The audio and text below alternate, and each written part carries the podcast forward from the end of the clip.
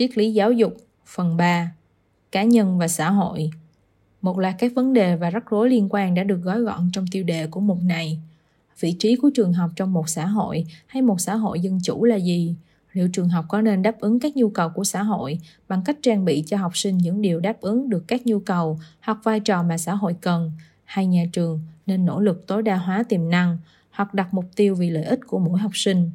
Khi những mục tiêu này xung đột, sự xung đột vốn không thể tránh khỏi, thì lợi ích nào của nhóm nào của xã hội hay của cá nhân nên được ưu tiên hơn?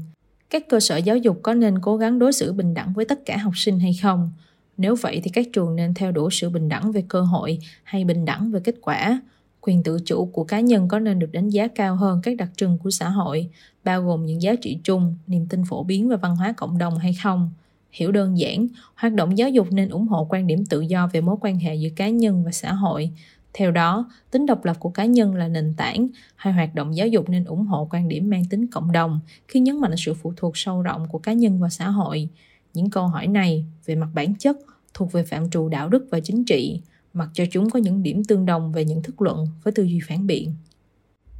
Giáo dục đạo đức Một là các vấn đề và rắc rối liên quan đến phương pháp giáo dục phù hợp đối với đạo đức. Giáo dục có nên cố gắng truyền đạt niềm tin và những giá trị đạo đức cụ thể cho học sinh hay không? hay mục đích của giáo dục nên là nâng cao khả năng của học sinh để giúp các em tự mình suy nghĩ thấu đáo hơn về các vấn đề liên quan đến đạo đức? Nếu mục đích là điều được đề cập sau, thì làm thế nào để các nhà giáo dục phân biệt được đâu là tốt và đâu là xấu khi suy xét đến những vấn đề liên quan đến đạo đức? Liệu giáo dục đạo đức có nên tập trung vào tính cách của học sinh thay vì tập trung vào việc thay đổi các em bằng những niềm tin và giá trị cụ thể? Hay việc phát triển khả năng tư duy tốt hơn về các vấn đề đạo đức và nỗ lực tạo ra những tính cách cụ thể, chẳng hạn như tính trung thực hay tính nhạy cảm. Hay tất cả những cách tiếp cận này đều có vấn đề khi chúng liên quan ít nhiều đến phương pháp giảng dạy truyền bá, một phương pháp mà không ai mong muốn. Đối với những cách tiếp cận được nêu ra trên đây, đã nhận được một phản đối rằng các niềm tin và giá trị đạo đức ở một khía cạnh nào đó có liên quan đến văn hóa và cộng đồng. Do đó, những nỗ lực dạy đạo đức ít nhất cũng giả định cho một chủ nghĩa chuyên chế đạo đức vốn không thể chống lại indefensible moral absolutism và thậm chí có thể tạo thành một loại đạo đức chủ nghĩa đế quốc.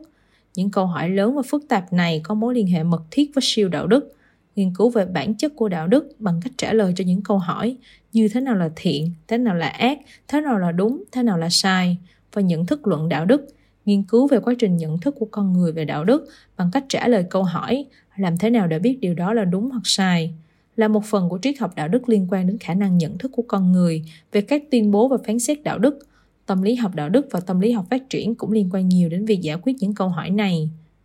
Dạy, học và chương trình giảng dạy các vấn đề của thực tiễn giáo dục làm dấy lên các vấn đề triết học liên quan và tiêu đề của mục này chính là một sự tóm gọn dễ hiểu. Môn học nào đáng được giảng dạy hoặc học nhất, điều gì tạo nên kiến thức về chúng và kiến thức đó được khám phá hay được xây dựng nên liệu chúng ta nên có một chương trình giảng dạy chung, duy nhất cho tất cả học sinh. Hay những học sinh khác nhau nên có những môn học khác nhau, tùy thuộc vào nhu cầu hoặc sở thích của các em, như điều mà Dewey đã nghĩ. Xa hơn nữa, học sinh có nên được theo dõi dựa trên khả năng của mình hay không? Một học sinh có khả năng kém hơn các bạn khác, có nên được hướng nghiệp để học nghề luôn hay không? Thậm chí, có sự phân biệt chính đáng nào giữa giáo dục học thuật và giáo dục nghề hay không? Mở rộng ra, học sinh nên được nhóm lại với nhau dựa trên độ tuổi, khả năng, giới tính, chủng tộc, văn hóa, tình trạng kinh tế hoặc một số đặc điểm khác, hay các nhà giáo dục nên tìm kiếm sự đa dạng trong lớp học theo bất kỳ hoặc tất cả các khía cạnh trẻ trên.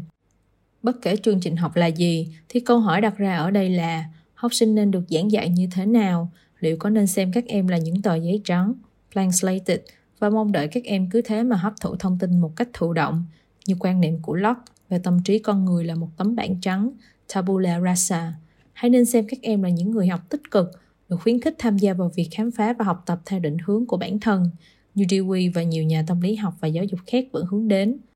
Một cách dễ hiểu hơn, thì việc dạy học nên được hình thành và tiến hành như thế nào? Có nên mong đợi tất cả học sinh sẽ học những điều giống nhau từ chương trình học hay không? Nếu không, như nhiều người tranh luận, thì có hợp lý không khi sử dụng kiểm tra tiêu chuẩn để đo lường đầu ra giáo dục, khả năng tiếp nhận hoặc thành công của các em – những tác động của việc chấm điểm và đánh giá nói chung và của các bài kiểm tra chuẩn hóa có tính quyết định. High State Standardized Testing nói riêng là gì? Một số người cho rằng Bất kỳ hình thức chấm điểm hoặc đánh giá nào đều phản tác dụng về mặt giáo dục vì chúng ngăn cản sự hợp tác và làm suy yếu bất kỳ động lực học tập tự nhiên nào. Gần đây, những người chỉ trích việc kiểm tra nhằm để đánh giá này, high stakes testing, đã lập luận rằng việc kiểm tra như vậy phần lớn tạo nên nhiều tiêu cực, làm loãng chương trình học, giảng dạy vì bài kiểm tra gây áp lực quá mức cho cả học sinh và giáo viên và làm sao nhãn mục đích chính của việc đi học. Nếu những tuyên bố này là đúng, làm thế nào để đáp ứng những yêu cầu có vẻ chính đáng của phụ huynh, nhà quản lý và các chính trị gia về trách nhiệm giải trình từ giáo viên và nhà trường, về cách giáo dục mà giáo viên và nhà trường đang thực hiện đối với học sinh. Đây là những vấn đề phức tạp liên quan đến các câu hỏi triết học về mục tiêu và phương tiện chính đáng của giáo dục và bản chất tâm trí con người, tâm lý về học tập và giảng dạy, nhu cầu tổ chức và chính trị của việc đến trường và một loạt các vấn đề nghiên cứu khoa học xã hội có liên quan khác. Cuối cùng, những câu hỏi đặt ra trên đây đều cùng hướng sự quan tâm đến mục tiêu của chương trình giảng dạy cụ thể. Ví dụ, mục đích của giáo dục khoa học nên là truyền đạt một cách đơn thuần các lý thuyết hiện đại đến học sinh hay mở rộng sự hiểu biết của các em về phương pháp khoa học, về tính khả thi của các giả thuyết khoa học và về tiêu chí sử dụng để đánh giá các lý thuyết. Các lớp khoa học chỉ nên tập trung vào lý thuyết hiện đại hay chúng nên dành thêm sự quan tâm đến lịch sử, triết học và xã hội học.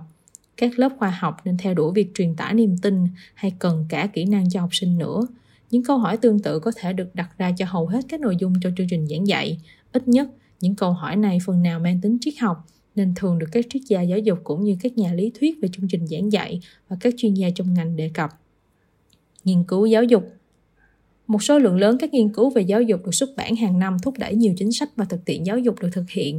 Tuy nhiên, nghiên cứu giáo dục cũng làm dấy lên nhiều vấn đề triết học liên quan. Làm thế nào để tiến hành các nghiên cứu một cách tốt nhất và làm thế nào có kết quả của các nghiên cứu này được chuyển đổi thành chính sách?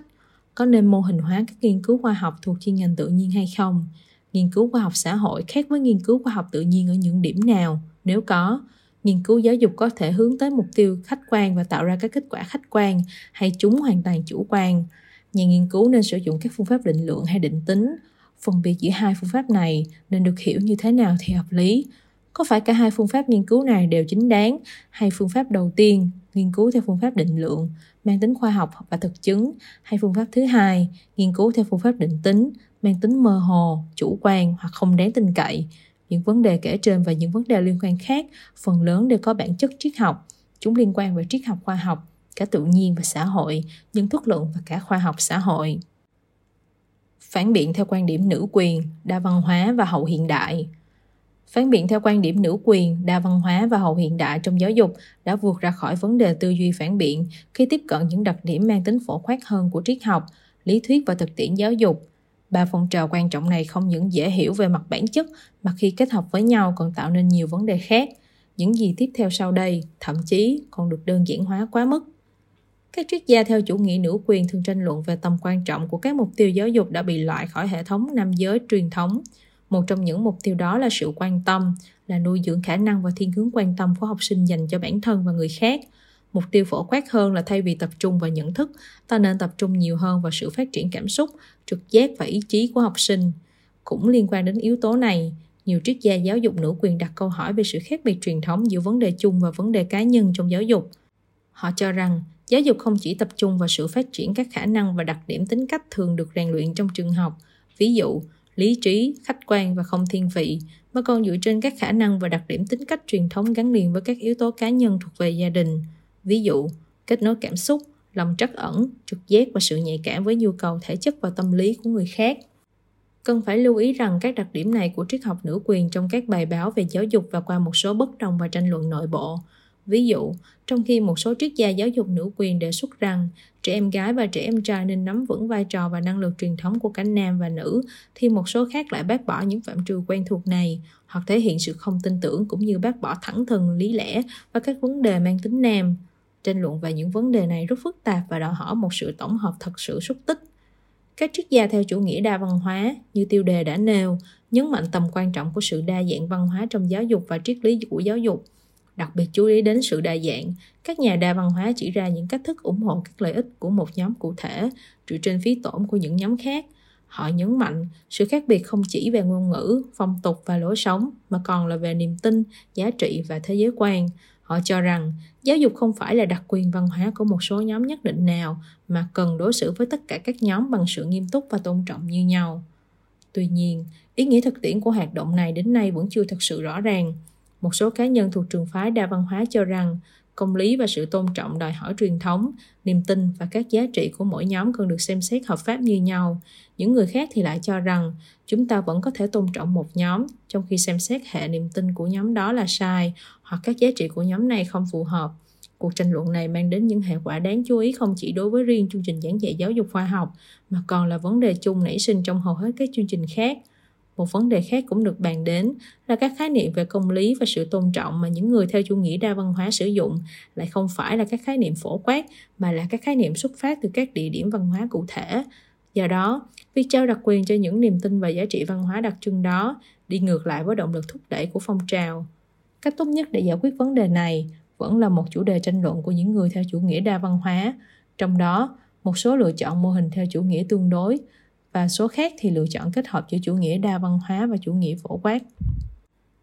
Các triết gia hậu hiện đại và triết gia giáo dục thách thức các khía cạnh nền tảng của việc lý thuyết hóa triết học truyền thống bằng cách đặt câu hỏi về khả năng khách quan, tính trung lập của lý lẽ, tính ổn định của ý nghĩa và sự phân biệt giữa chân lý và quyền lực. Họ đặt nghi ngờ về tất cả các lý thuyết tổng quát về triết học, giáo dục hoặc bất kỳ thứ gì bằng cách gợi ý rằng đại tự sự, grand narratives là một định nghĩa trong cuốn nhập môn chủ nghĩa hậu hiện đại của Richard Ambiganesi và Chris Gattas. Đại tự sự là những chân lý được coi là phổ quát, tuyệt đối hoặc tối hậu, được dùng để hợp thức hóa hay chính đáng hóa một số đề án nào đó, có thể đề án chính trị hoặc đề án khoa học, trích trong tản mạn về hậu hiện đại và đại tự sự trong văn học Việt Nam của tác giả Diêu Lan Phương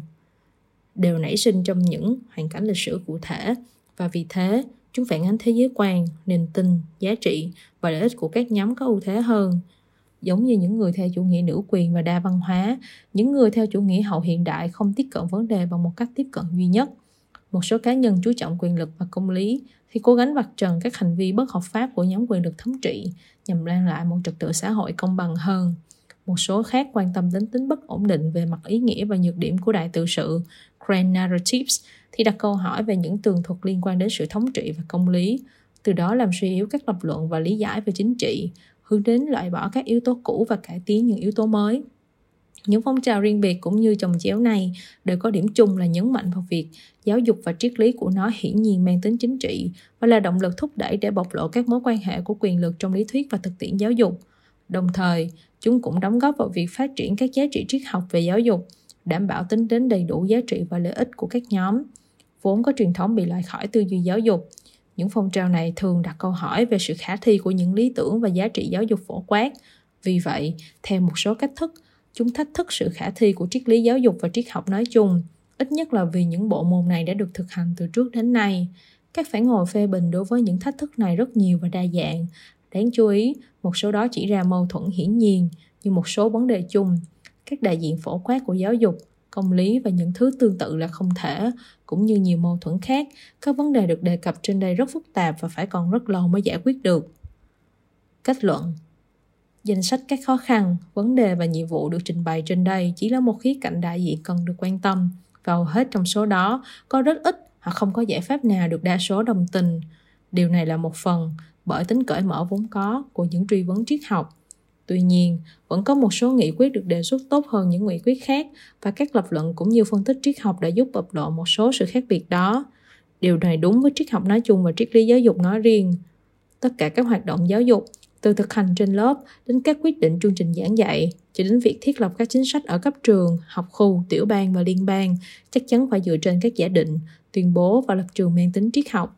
Kết quả là các hoạt động giáo dục minh bạch, có tính giải trình và ý nghĩa đều phụ thuộc vào nhận thức và mức độ hiểu biết triết học.